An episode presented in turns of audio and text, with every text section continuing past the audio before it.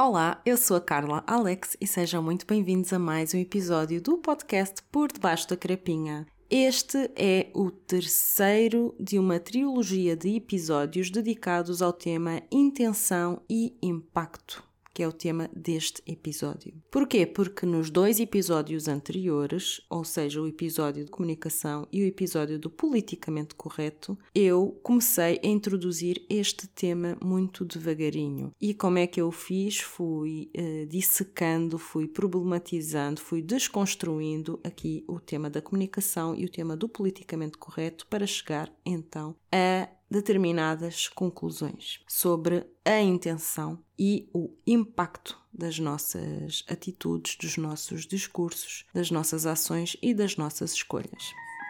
Por debaixo da carapinha, um podcast sobre as complexidades da experiência humana, sob um ponto de vista incomum, mas extremamente necessário. Mas antes de entrarmos precisamente aqui no nosso episódio, convido-vos, como sempre, a seguir, subscrever, avaliar o nosso podcast na plataforma de áudio onde nos estiverem a ouvir. Partindo então do princípio que ouviram os dois episódios anteriores, episódio comunicação e episódio politicamente correto, refiro também ou relembro que tocou-se neste tema de intenção e impacto no episódio Ser Boa Pessoa, que foi um dos primeiros episódios deste podcast em que procuramos explorar a forma como as nossas potenciais boas intenções se traduzem nas nossas interações com os outros. Então, para relembrar, a nível de dizer sobre intenções, há a frase de o que conta é a intenção. Será que o que conta é a intenção? Por outro lado, há um outro dizer muito popular que diz: de boas intenções está o inferno cheio. Então, em que é que ficamos? O que conta é a intenção ou, afinal, as intenções não valem de grande coisa?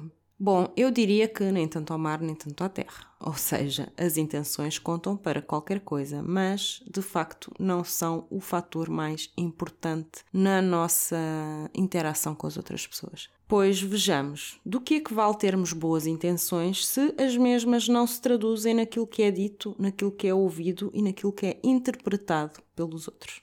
Nós de facto não temos como adivinhar sempre como é que os outros se vão sentir com aquilo que nós temos a dizer. E todos, obviamente, tendemos a ver o mundo de acordo com os nossos próprios filtros. Mas certamente que há muitas vezes em que um simples exercício de nos colocarmos no lugar do outro evita muita coisa como por exemplo ativarmos não intencionalmente gatilhos nos outros. Certamente que, considerando-nos boas pessoas, nós não gostamos de magoar intencionalmente ninguém. Mas isso também pode acontecer de forma não intencional e isso não nos retira a responsabilidade pelo que foi dito. Óbvio que ninguém tem que fazer futurologia, ninguém tem que adivinhar, mas é muito frequente haver situações evitáveis se às vezes nos colocarmos no lugar da outra pessoa antes de falarmos.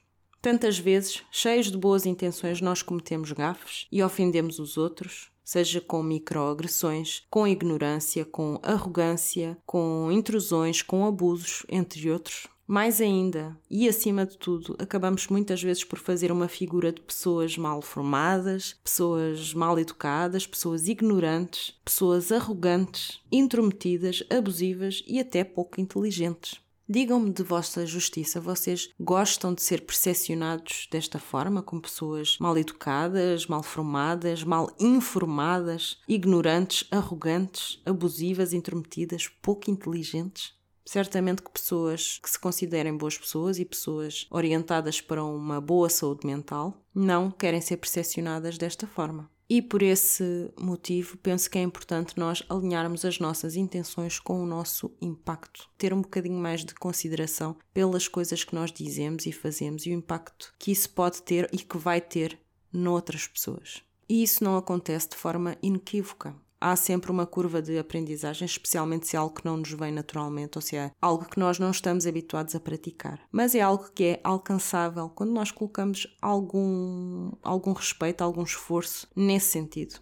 De facto, boas intenções sem empatia não contam grande coisa. Talvez sirvam só para quê? Para nos sentirmos bem connosco próprios? E se assim for, isso é só única e exclusivamente para nosso benefício. Essa atitude é extremamente egoísta. Pois, se nós não consideramos o outro, a nossa motivação das nossas boas intenções está focada em nós e não nos outros. Está focada em nós nos sentirmos bem connosco próprios e não em sermos realmente boas pessoas. Para concluir aqui o nosso episódio, venho reforçar: só a intenção não chega, não é o suficiente. Essa é a forma como as pessoas preguiçosas, entre aspas, e as falsas boas pessoas se movem pelo mundo. Aí está a diferença entre ser ou parecer boa pessoa. Talvez para alguns de vós parecer boa pessoa seja o suficiente. Mas no fundo nós sabemos a verdade e a desonestidade, nem que seja para connosco próprios, é algo que não faz, não nos faz sentir bem. Talvez a nível da superfície nos faça sentir aparentemente bem, mas na profundidade garanto que não vai ter bons frutos. Assim, se queremos ser melhores, temos de fazer melhor. Concordam?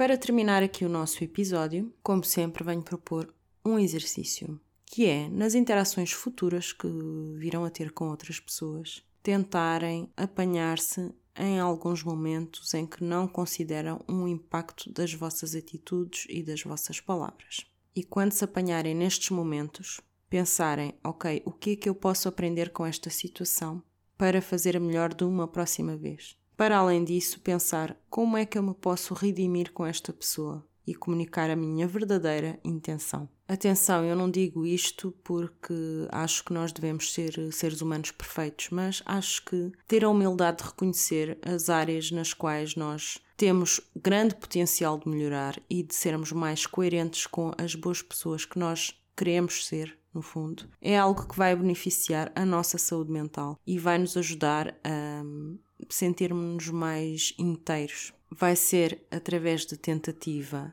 erro, tentativa, erro, e é assim com todos nós. Mas que isso não seja impedimento de nós nos melhorarmos como pessoas. Porque quem tem a ganhar com isto somos nós e também o mundo, mesmo que sejamos só uma gota no oceano. A conversa continua no nosso grupo do Telegram, cujo link de acesso podem encontrar na descrição deste episódio. Subscrevam e avaliem o podcast e partilhem este episódio com pessoas na vossa vida que sentem que podem beneficiar deste questionamento interno. Obrigada pelo vosso apoio e até breve. O podcast Por Debaixo da Carapinha é-vos trazido por Carla Alex. Disponível em todas as plataformas de áudio.